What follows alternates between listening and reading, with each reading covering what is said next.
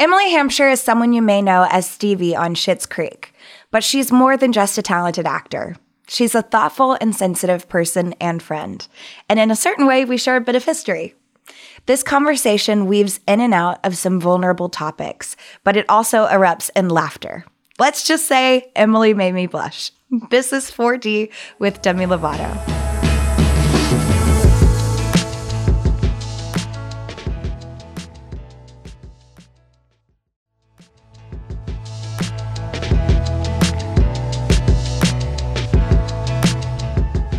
Emily. Thank you so much for doing this podcast, this show. I'm so excited to have you. Um, this, yeah, this is 4D with me, Demi Lovato, and uh, which feels weird every time I say that. But um, I want to give you an opportunity to introduce yourself because I know that a lot of the audience knows you as Stevie Budd in Schitt's Creek, which I love. Um, but I want to give you the opportunity to introduce yourself, how you want to be known to this. It's audience. so funny because I've listened to your podcast now, and I know you do this, and a, I love that you say it feels weird saying your name all the time because so I've been an actor all my life and like introducing myself means like Emily Hampshire, five four, and like turning around, I'm based in Los Angeles. and like so, yes. but when you say the opportunity to introduce yourself, how you would like to be known, um, I've been thinking about that and I'm like, how would I really just introduce myself? A, it's just hard to say my name. So I'm Emily Elizabeth Hampshire and, um, I, I, uh, I'm an actor which the struggle the struggle of do I say actress or actor that's been I always Oh my god. Yeah. Yeah, that's, that's a whole thing. Whole thing. Yes. Um, I'm I'm really artsy crafty. Like I like to make things. Um, I'm Canadian, and um, I, I really do. I real upholstered a couch once. I made a, a ten foot long desk. Um, I and I love. I really love people. Amazing. Yeah. I like miniature things too. I really like miniature things. Like if you go to Sephora, I really like the mini aisle and I love musicals and I like being alone. there, that's.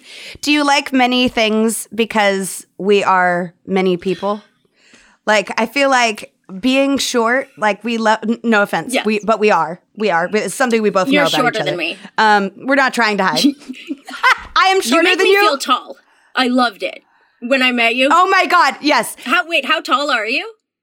I'm five three and some change. And and I find that like I tend to like miniature things too because I don't know. I, I grew up being yeah, fun size. maybe that's it too, because I'm a denning animal. I also like I enjoy being in the closet, not the metaphorical closet, but the actual closet. So I'm I like little I love a pod. That's my favorite place in a plane pod. So Oh, yes, like the, the yeah, cool yeah. little sweets. Yeah. Well, for those of you who don't know, she is back in the closet for this podcast yes. only. Um, she is recording in her podcast. Well, you know what? Let me ask you, what are your pronouns? How about that? That's so interesting. Uh, she, she, her. Those are my pro- pronouns. She, her. Cool. Um, but it's really interesting that I've been thinking about it a lot since you came out as non-binary and then I I was thinking about it a lot because I feel like we've had so much in common and stuff and I I, I don't have any desire to change my pronouns, but I do feel like every issue I've ever had in my life would be so much better if no one prejudged me as being a woman or a girl or female or anything. Right.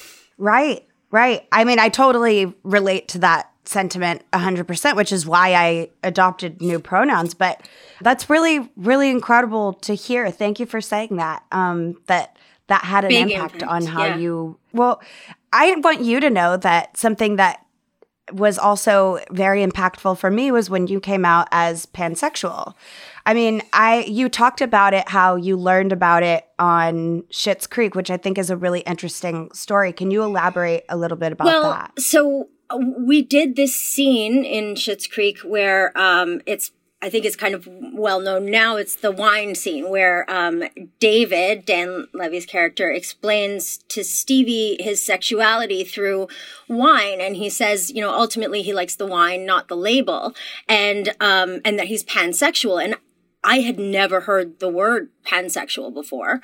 Um, mm-hmm. and, and I also was having trouble even understanding the whole I know everyone else got the wine metaphor, but when I was doing the scene, I had a bit of trouble because I didn't. It, well, like there's the third wine, and like there's just I I had. But what was weird was that I've always considered myself super knowledgeable about LGBTQ plus stuff, just because everybody in my life, my friends are all mostly LGBTQ plus people, but I didn't know this, mm-hmm. and um, and cut to, you know, about five years later or something, I um I was dating someone and and people I saw on these message boards, people being like, is, is Stevie a lesbian? Is Emily gay? What, who's Emily? Um, and stuff like, like asking what I was. And I said to Dan, I was like, this is so weird. What, what am I? Because I truly just fell in love with a person and where they were on the gender spectrum did not matter to me. And since then, it, it right. really, it really doesn't matter to me. Um, I have to like the person. Right. I'm really attracted to like a person's vibe and their yeah right and so he was like you're pansexual don't you watch our show and um but then the truth is that since then I did feel kind of like I had to identify myself. And and on the one hand, I believe in that. I believe in visibility. I know how important it is. On the other hand, my utopian world is like you don't have to identify yourself as anything that that why I don't have to say I'm pansexual, bisexual, anything, but I get why we have to now. But also even yeah. with pronouns like my utopian world would be we're just like human. And you've, you've pushed people in a way, not on purpose, I don't think, but anyone who I think becomes non-binary, you push people into thinking a little broader and to thinking like human person. And, and I love that. So. Oh. I came out in because I was being asked. Um, and, and I guess, it, and it was also like, uh, liberating in a way, also a self discovery thing because, you know, I, um, I can look back in high school and see that I wasn't just like wanting to be like the girls. I wanted to like fuck the girls. yes, same. Because I it, it, was confusing for a while. and like, oh my god, you yes. have such great tits. I wish I had tits like that. But then I'm like, mm, maybe I will do a little more. Um, yes. so it did make me like really start to. Uh, I think like Schitt's Creek did for a lot of people, made you start to really kind of look deeper into yourself.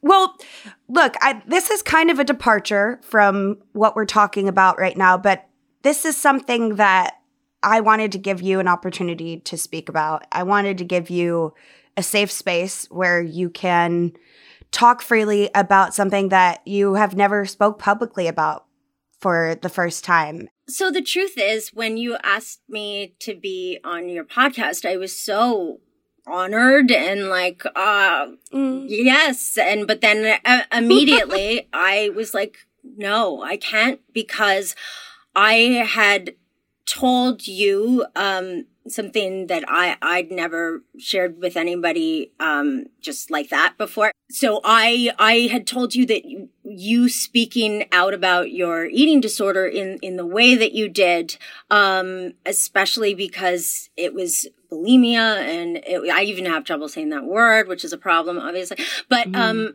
you really affected me when I didn't even know you when it it was somebody who I really thought it, I was so disgusting and like it was such a gross mm. secret and and to see you talk right. about it and also this is the weirdest thing Jane Fonda who's the only other person that I ever unsolicitedly told I saw her on a plane once. I I sat in my seat during turbulence and wrote her this crazy letter. Um, and I, because I'd read her book when I was younger and her talking about being an actress with an eating disorder that was similar to mine. Um, I, yeah. uh, I just felt less ashamed and it's funny that the only people I've actually ever told, like people in my life know because I went to treatment and they had to, you know, they knew, um, not many, not mm. many at all. I told you because you have really helped me. And I told Jane Fonda, I said, I wrote this letter at the end I gave her the letter and then I saw her again in, and I was so weird. I'm not usually starstruck. I was so weird. And so now I have total empathy whenever a fan comes up to me. And if they're weird, I'm like, I've been weird too. Um, and then she came up to me in customs and I was like, no, because all the things I said and, and she was so lovely to me. But anyways, Aww. so the reason, the, the main reason was I then, I listened to your podcast and Mm-hmm. I listened to Glennon Doyle and I listened to your Jane Fonda and um yeah. it just made me realize that I can't I don't I don't need to talk about this. I don't but I doing a show like Schitt's Creek, you do start to get things for letters from people, letters like 80 DMs, yes. DMs from people who um who tell you how y- you being authentic and open has helped them be like that. And, and it actually reminds me of, um, Carson Kressley came on this little pandemic charity show I was doing and he, um, he was talking about the power of coming out. And he said, you know, there's always, always people who pave the way for you to make your way easier. And, and the yeah. power of coming out is saying, is, is making it human. And when you make it human, then other people are kind of like, I mean, this was about, you know, being gay for him, but it was, um, that when you make it human, it, it, people, friends can be like, well, I know Carson and he's a great guy. Why shouldn't he be able to adopt kids? And I know, you yes. know, and so you make it human. And quite honestly, I think my, my coming out and this issue are kind of closely related in, in that, um, you and Jane Fonda made it human to me and not, um, yeah, it was something I was just because I was also, you know, when I've always been an actress and, um, when I started out, um, I, I started out when I was like 11 and then I kind of became a teenager and Kate Moss was very big then. And like as, mm-hmm. yeah. I, I, re- I relate to that that period of time where it was young Hollywood and the fashion industry were very everyone was very un- unhealthily yes thin for to be looking for for teenagers to be looking yes. up to. And especially when you're going yeah, teenagers you're kind of looking for your identity and I I remember my, I remember viscerally my first diet. I tore it out of a magazine and it was, um, two hard boiled eggs, half a cup of oatmeal and black coffee. And I remember that first diet in retrospect, I can see how much that made me feel like I was in control of my life. Um, yes. because it wasn't a period of time when I was in control of it. And as, and I, do think back to then that like, what if I never start had a did that diet? What if because I, I a friend of mine once said he was like, I've never seen anybody react to a salad the way you do. and um and it's it's true it made it it made all of it something so conscious and thought about all the time i mean i i started to go on these diet pills. And mm-hmm. I'd actually, I'd gotten my first TV show in Canada and I did the first season. I was normal, did, came back for the second season and I had lost a significant amount of weight and everybody said I looked great. Everybody said, Oh, the wardrobe was like, Oh, we can have these clothes on you and these clothes now. By the end of the season, they weren't saying I looked so great. Um, and because I, right. couldn't think anymore, I couldn't remember anything. Right. I was crying all the time. Um, and then I got really depressed because my brain wasn't being fed at all. And I also was white knuckling through being, I, I, guess I never thought of myself as anorexic, but I was really, right. you know, white knuckling it through that, counting everything. And then I couldn't do it anymore. And I got depressed and I put on a significant amount of weight. And I went back to that series and I played an actress on that series. Um, and they wrote it into the show. They were like, my character's name was Siobhan, and they were like, we can't keep Siobhan away from the craft table. And there was all these things of me, me like under the craft table, like stuffing my face, doing all this stuff. I was so embarrassed, but also because I, there was one podcast where you talked about how you could look at your perfectionism, how uh, what it's done good for you sometimes. And mm-hmm. I, mm-hmm. this is not a good lesson. This is not a good lesson at all. But it did make me learn comedy in a really hard lesson oh, way. Oh, wow. Because I then, I, at the time, I was, I was the bigger girl. And, um, and in that way, I needed to be funny. That's what was going through my head, you know, and that's not a healthy thing to think about. Um, but it pushed right. me in that direction. And in that, I got more character parts. I got, I was no longer the, um, the girlfriend and I was always the girlfriend, right. like the pretty girl. And I can see in retrospect, that I might have purposefully ruined my looks um, because I didn't like that always being a focus. Um, wow. Yeah. So, yeah.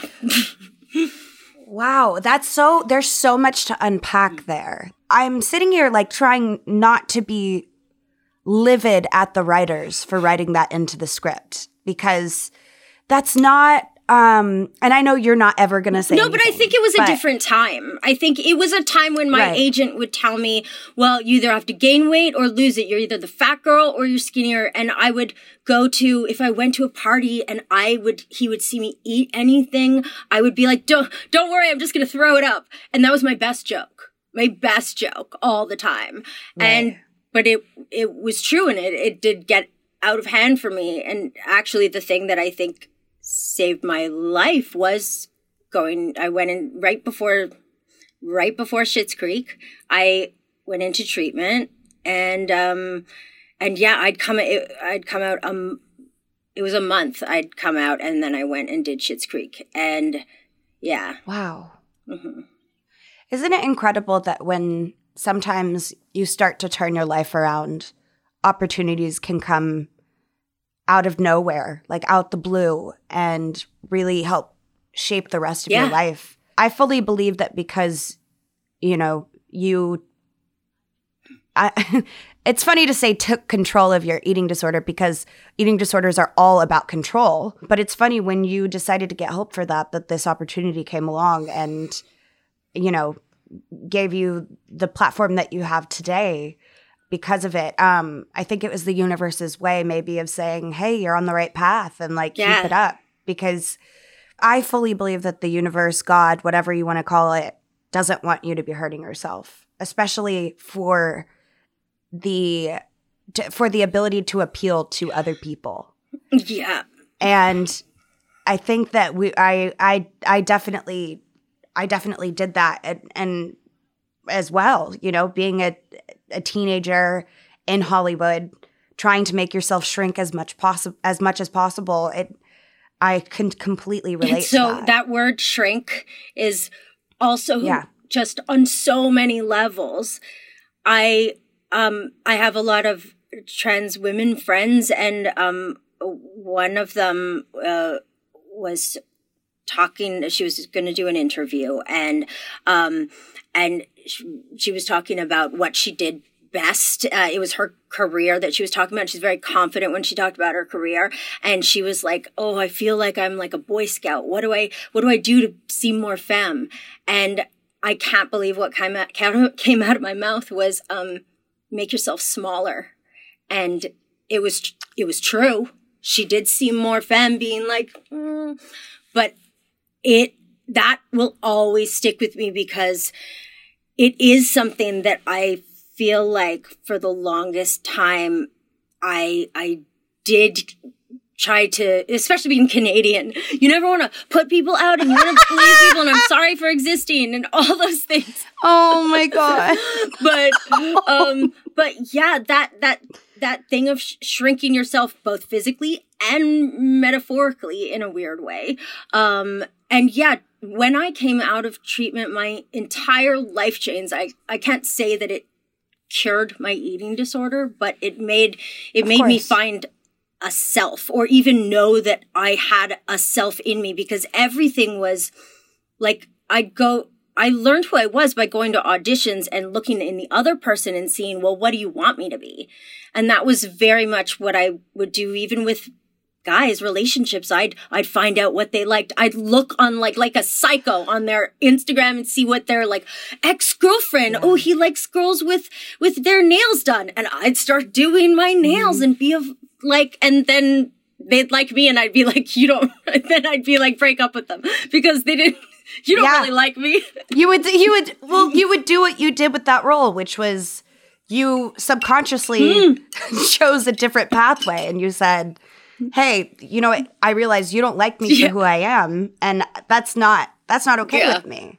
Um, yeah, I, I relate to that too. I, I just like remember listening to your Glennon Doyle interview that there is so much in retrospect that you can see that you couldn't when you were in it. Um, and, and right. how that journey has made you who you are in, in overcoming things like that. Um, and I yeah. think that's also why I think I wanted to do your podcast. And uh, it, it wasn't mm. so much that I wanted to speak about it as much as I didn't feel like I could do your podcast and be real. Um, because you talk, you know, you, right. you talk about your struggles and, um, yeah. And I just also, I guess before, had I ever spoken about it before, it would have been what defined me because I wasn't established in any way and I never wanted that. And so I feel like now, um, it's kind of like well i'd like i'd like to give back what you did for me like it really it really oh. i will never forget seeing you the first time on this talk show talking about stuff that I couldn't believe you were saying. I couldn't believe you were mm. saying because to me it was so humiliating. Um, and not that, you know, but it. No, no, no. I totally get that. You know, I think there's also, there's also a, a taboo or kind of stigma that comes with bulimia as opposed to I think the other eating disorders that that feels a little bit more embarrassing. Um, because you are making yourself sick. You know, it kind of there's there's gross things that come with that. I think that our society rewards anorexia in the yep. diet culture. Like unfortunately, we if you these th- those diets are still being printed to this yeah. day. The two hard-boiled eggs and a cup of oatmeal, you know, it, all you have to do is open up one of those fitness magazines and it'll basically say the same thing. Our society rewards people who are in control of yeah. themselves. And that's just not where it's at. And that's not where freedom is. And that's not where self love resides. You don't find self love by by losing weight. I'm sorry, that's just not how it happens. You mm-hmm. can. There are some people that lose weight and they find self love, but that's, for me, that's not how I found it. In fact, freedom has always come from taking contrary action, taking care of myself, you know, not, not stuffing my face when I, when I don't want to. That's obviously not self care, but, um, it's by continuing to work on myself that's where i find the freedom and glennon doyle actually said that that thing about like you can't have both you can't love yourself and be in control like because you're not trusting yourself and to have self-love yes. and that really struck me and i remember when i went into treatment my first day i was i felt like the the fat one because it made me bigger. It made me, you know, and I was like, I didn't feel like I was even entitled to say I had a problem or anything. And I, I remember my first meeting with the therapist. She was, I was saying, you know, this, this is nice. This isn't really going to work for me because, um, you, you couldn't do those behaviors there. You were watched all the time. And then I said, you know, I won't do it here for yeah. this you know month. Um but i'll be okay like uh it won't change. And she's like usually what we find when we take the behaviors away that in a week or two other things start to come up. And i was like yeah yes. yeah. Then i found myself in uh we did this thing called life story where you had to tell your life story. Um i had to look at my imdb page to be able to tell remember my life story which is it i is insane. And i remembered all my my weights from those anyways um yeah. Oh, of course. Of I mean, you say anyways, but I could do the same thing with past projects as well. Um, it's something that just yeah. comes with it. And yeah. so I was telling my life story and something that I um had I'd always thought, you know, I was cool with it, not cool with it, but I was it didn't affect me it was my my stepfather dying and I started sobbing like like I'd never sobbed before and like so uncontrollably. And the therapist was like, how do you, how do you feel? And I actually said, I, I feel like not like throwing up, but this feels like throwing up. This feels like that feeling wow. after that feeling after that I always did feel like there was a calm after the storm and that, and I realized a lot of my things were not speaking, not saying things, not keeping things down, keeping things, you know, and, um, and that was something that, again, it sounds, I'm not this person who's like throwing up as a metaphor for like, but, but it was what I was doing when I could, you know, when you do therapy and you can yeah. see the connection, then it kind of helps to make it go away.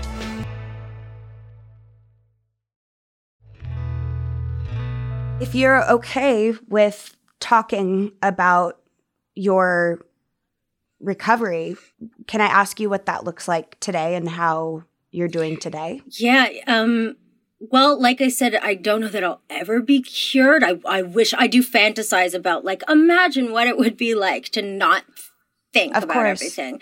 However, I can, this is a weird thing, but I think the thing that helped my eating disorder the most was sleeping with women. that sounds crazy, but I always, but the truth is I always had this, I was so strict with myself and so punishing with like, this is bad about you, this is bad about you. And then when I, and, and mm-hmm. want to be skinnier, skinnier. And then when I was with women, I was like, oh, I don't want them to be skinny. Oh, I like this about them. I like right. it was attractive to me that someone wasn't, right. it's, and this is personal, it's just not attractive to me. And that actually really made me see things differently in myself because I was always looking at judging myself through the male gaze, judging my, and, and not even yeah. necessarily what their male gaze was, but what society was saying they wanted. Um, well, Here's the thing. If we're talking about Jane Fonda, she made a really good point. It all comes back to the patriarchy. You know what I'm saying? It, even if it's not the patriarchy saying this is what we like, it's the patriarchy running the fashion industries that's putting the clothes on the models that we see walking down the runway, telling us that that's what they like. And so it does come down, it comes back to the patriarchy. And, you know, when, when, when you start to think, how do I need to look? You go to, you start to think of, well, what is the patriarchy like? Yes. You don't think of what do, what do I like in a woman or what do you think, what do they like in yes. a woman? What do they see? Who's on the cover of magazines? Who's on our television you know you're looking at at what they are putting in front of us and it actually does come back to that especially when the patriarchy's mission is and, and I'm not I'm not saying when I say patriarchy, I'm not talking about all you know straight white men. I'm just talking about the ones that rule hmm. shit. Um, they most of the time they they don't like loud women, women with strong women with loud opinions. When you say that that sleeping with women helped you, I have to I have to say the same thing that I think there's a freedom that comes with dating women where I just don't automatically feel the pressure to make myself smaller. And there's a freedom in just accepting each other for where we're at that like that that's really why I see I see myself ending up with a woman. I don't really see myself ending up with a man. And now who's I don't know what's going to happen in my future, but that's just where what I what I feel because I feel it feels safer with a woman for some reason. And and maybe that's because I feel like my eating disorder had to do with so many parts of me that I was shoving down, one of which was uh, the side of me that likes girls. And mm-hmm. uh, I'm sorry, the side of me that loves mm-hmm. girls.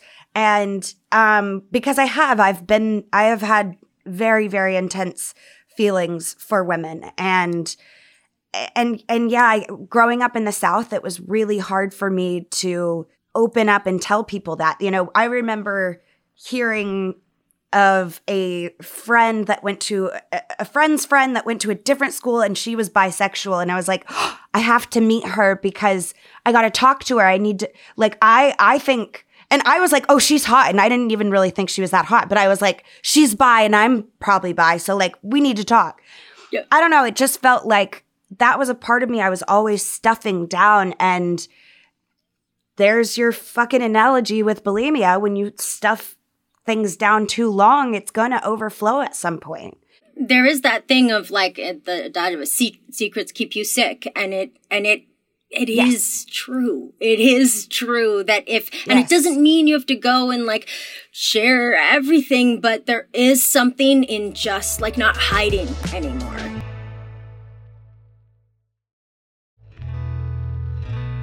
Can I say how we first met?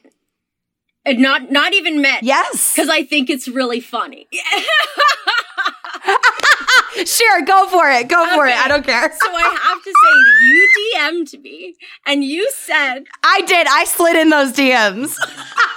you slid in my DMs and you said, Hey girl, yes. uh, I'd like you on the show. We should kick it sometime. And then then you said below it, you said, and by kick it I mean like go on a date I find you attractive or whatever. Like you made it clear that it was a date. Yeah, yeah. And I loved yes. that because I was like, sometimes that's confusing, you know? Like, hey. Totally. I'm decades older than you, so kick it. I was like looking at it. You said that. You also said that. You were like, I'm decades older. I don't think we'll think find the same things funny. I was like, mm, excuse you. And I sent you a really yeah, good meme. And you also said, think of uh, Sarah Paulson and Holland Taylor. no! And then right after you were like, I don't mean you're the Holland Taylor. I was like, well, yeah, no. Yeah, you did. And I'm like, I think I was like, no, no, I just love them too. together. I really do. me too. That was the funniest thing in the world because I was oh. the Holland Taylor in that situation. Proud to be. Proud to be. Proud to be. I look a, a non-binary person can dream. you know what I mean? And and and and they, she, I at the time I was a she. She was dreaming. She was dreaming yeah. big. so I was like, let's let's let's see what yeah. let's see what can happen. What's the worst that can happen? And then I made a really good yeah. friend. You know what I'm saying? Like you're an, you're a dope oh. friend, and I'm ex- I'm happy that we became me friends. Me too. I wish you weren't 29. Um. So yeah. Also, there, there was something about that. Um I I did ask you. I'm like, is uh, have are you out publicly? As because I didn't know that you were into women and um and most people ask me if I'm into women and like they assume and I'm like what made you think that? And they're like it's the plaids. The plaid shirts. That was before before any like when people would just assume that I was lesbian. Um, but yeah, I didn't right. know, and I was like, "Have you?" And you said that you you hadn't done it publicly, but but you've had oh like for a while now. It's been something that you yeah. Yeah. Oh my god, that's so funny. Wait, I love this is so great because like that is not a moment that we have had on this podcast. And I'm so glad that I think you brought that up. That is so funny. Oh my God.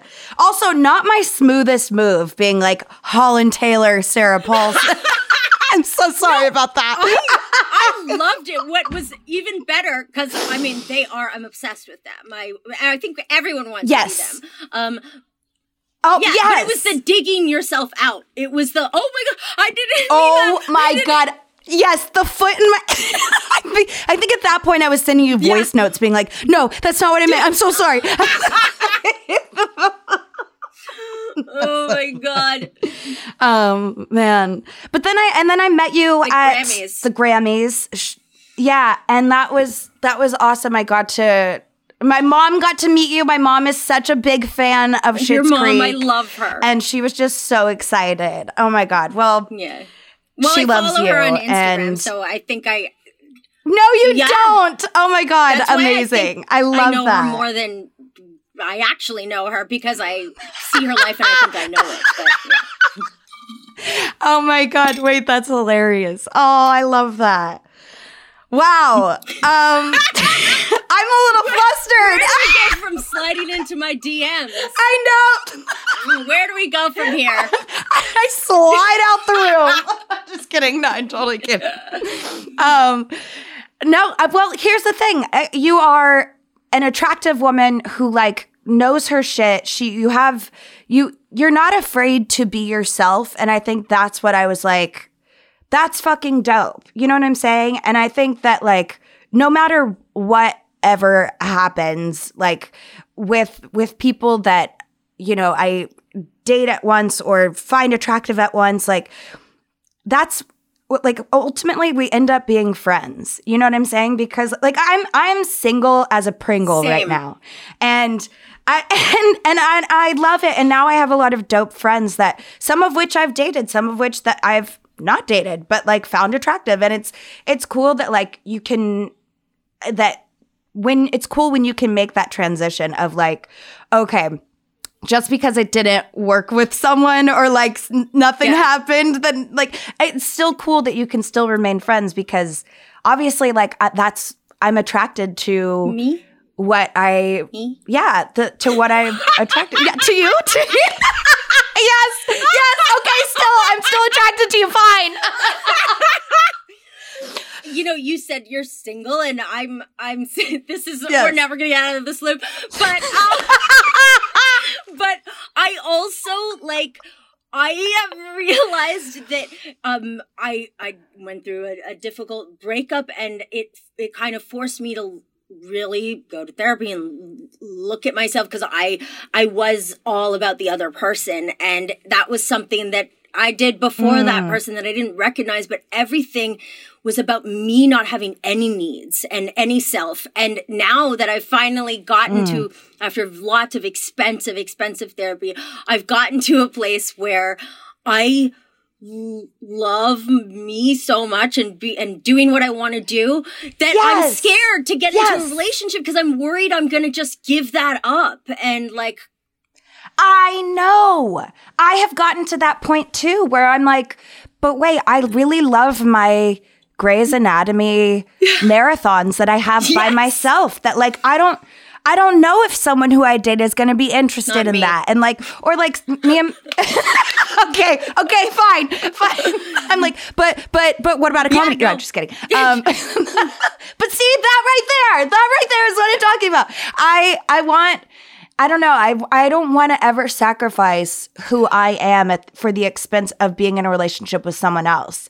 And that's where like there you know, I could we both could be dating people. That's we're single because we haven't settled for anything less than what we deserve because we value ourselves so much now that we don't want to just give that power away to just Yeah. anybody. We know what we're Yeah. worth.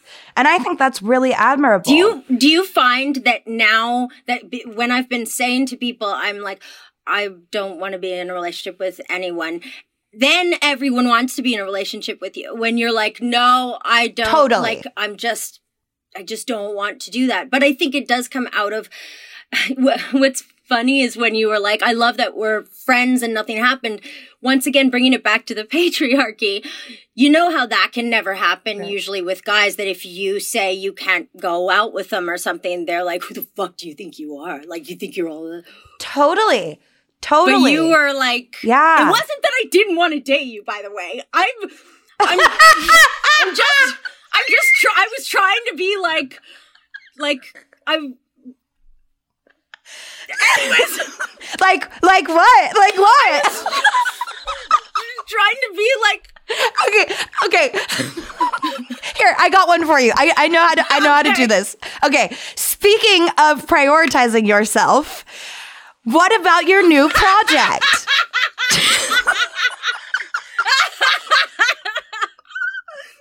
Chapelwaite. Chapelwaite.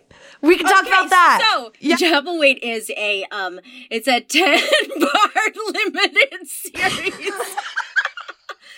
Which I can't wait to watch, by the um, way.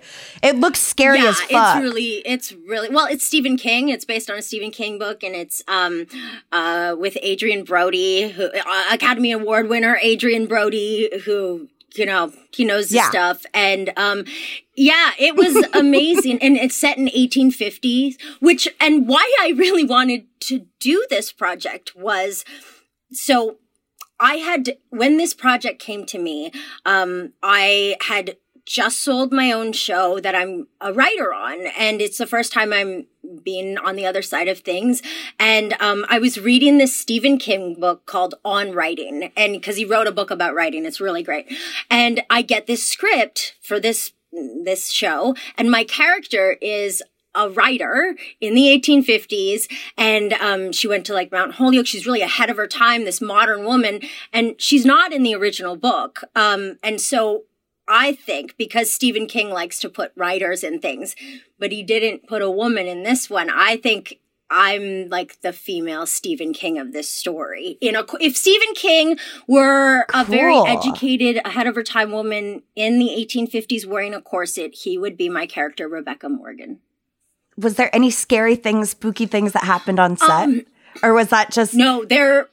Is that just something I think of every time I see a horror movie? I'm like, there had to have been some shit that went down on Uh, that set. well, there there was. Um, first of all, the house that. So the the show is called Chapelwaite, and it's Chapelwaite is the house that they move into that has Yes. all this history, and so the house that played the part of Chapelwaite, like the actor house, um, yeah. it was a method actor house because it was haunted. It was no joke haunted. It was an Airbnb and they had this plaque on the wall that said like everybody who lived there and everybody who lived there um died in a really not great way. And we'd hear like s- they're still pissed about it because we'd hear slamming doors and like no one would be there. Yeah, No. yeah, yeah. So Ooh. See, that's what makes me scared to work on like a on a on a scary project cuz I'm like, ooh, the energy. Like is it was it was it hard or was it was it okay? So, so again, it's based on this short story, and I read the short story because I'm professional. I do my homework and whatever, and then I um we start shooting. Uh, I'm around the fourth episode that we're shooting, and we got th- we didn't get all the scripts at once. We'd get them in a series thing, and um, I'm doing this show. I'm sitting in my chair on set. It's kind of dark on set because it's a horror thing, so it's dark. I look to my left and and there's a, a vampire.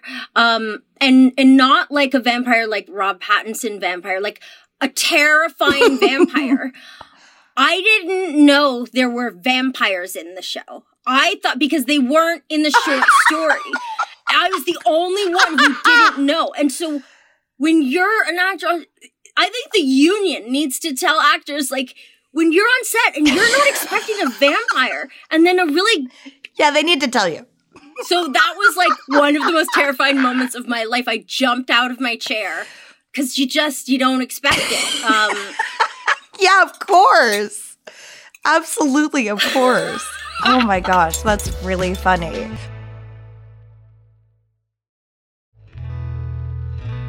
Before we wrap it up, um, I wanted to go back really quick to talking about your recovery because I just think that it's really important that um, that people hear, you know, the other side of it.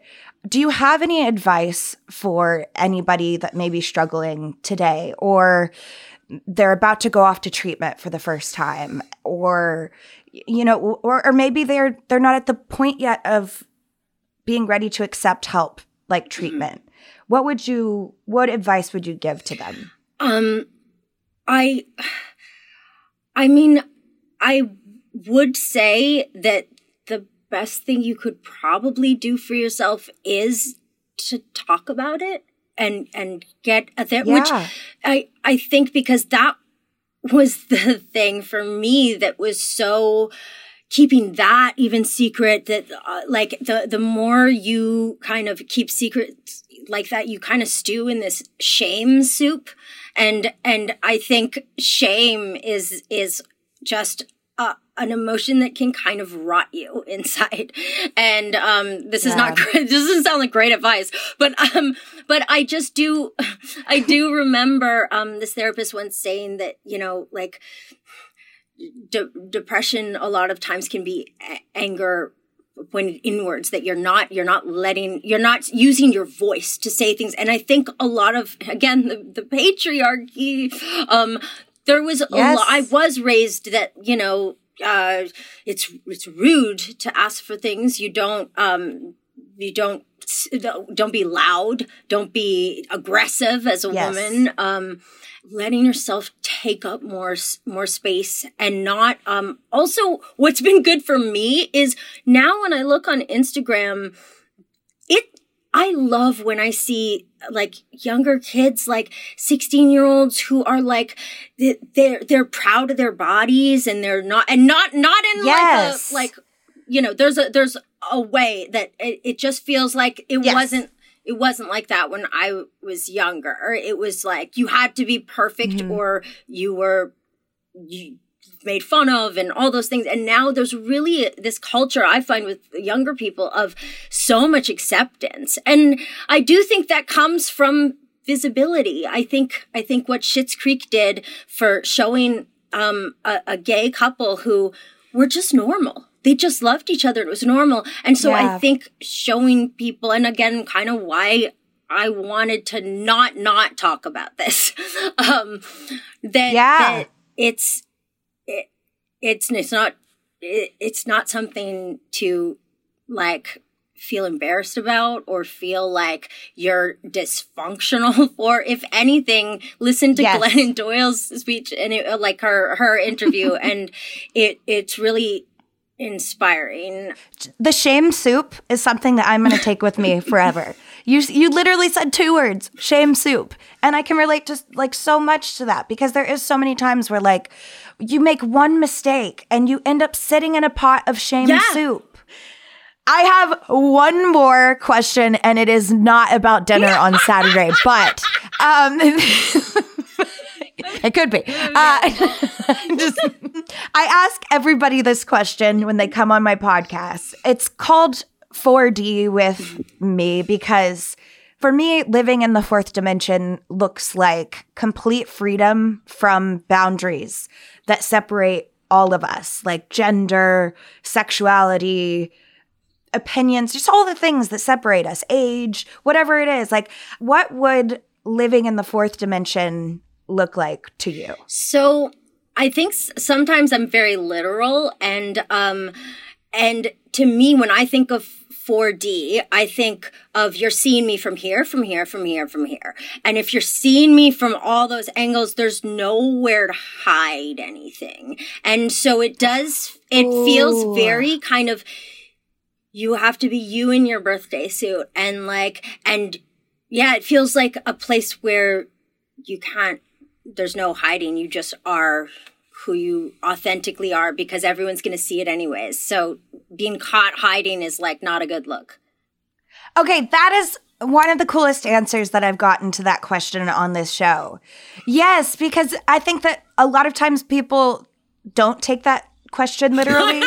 And and, and you are but no no it's just but I, I, but i love the fact that you did take it literally because no one's taken that approach with it and that's what's so cool about giving this question and getting a different answer each time. I love the question. You know, it's cool.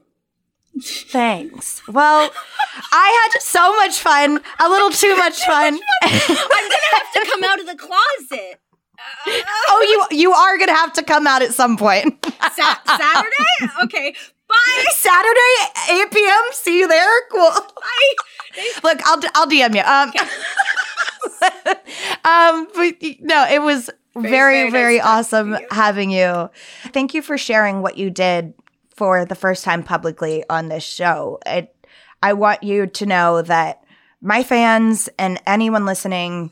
Um, it takes a lot of courage, takes a lot of guts to come on the show and talk about something as vulnerable as what you just did. And and my fans are going to. I know my fans. They're they're so loving and caring, and they will be supporting you 100% from now on as well. You. So you have not only support a supporter in me, but you have a supporter from all of my fans too. I just know it. So Thank you so much. Yeah. That's really nice. of course. it was so good to good see to you see you. and we You look great. Okay. So good to see you. Thanks so do you. Thanks. Bye.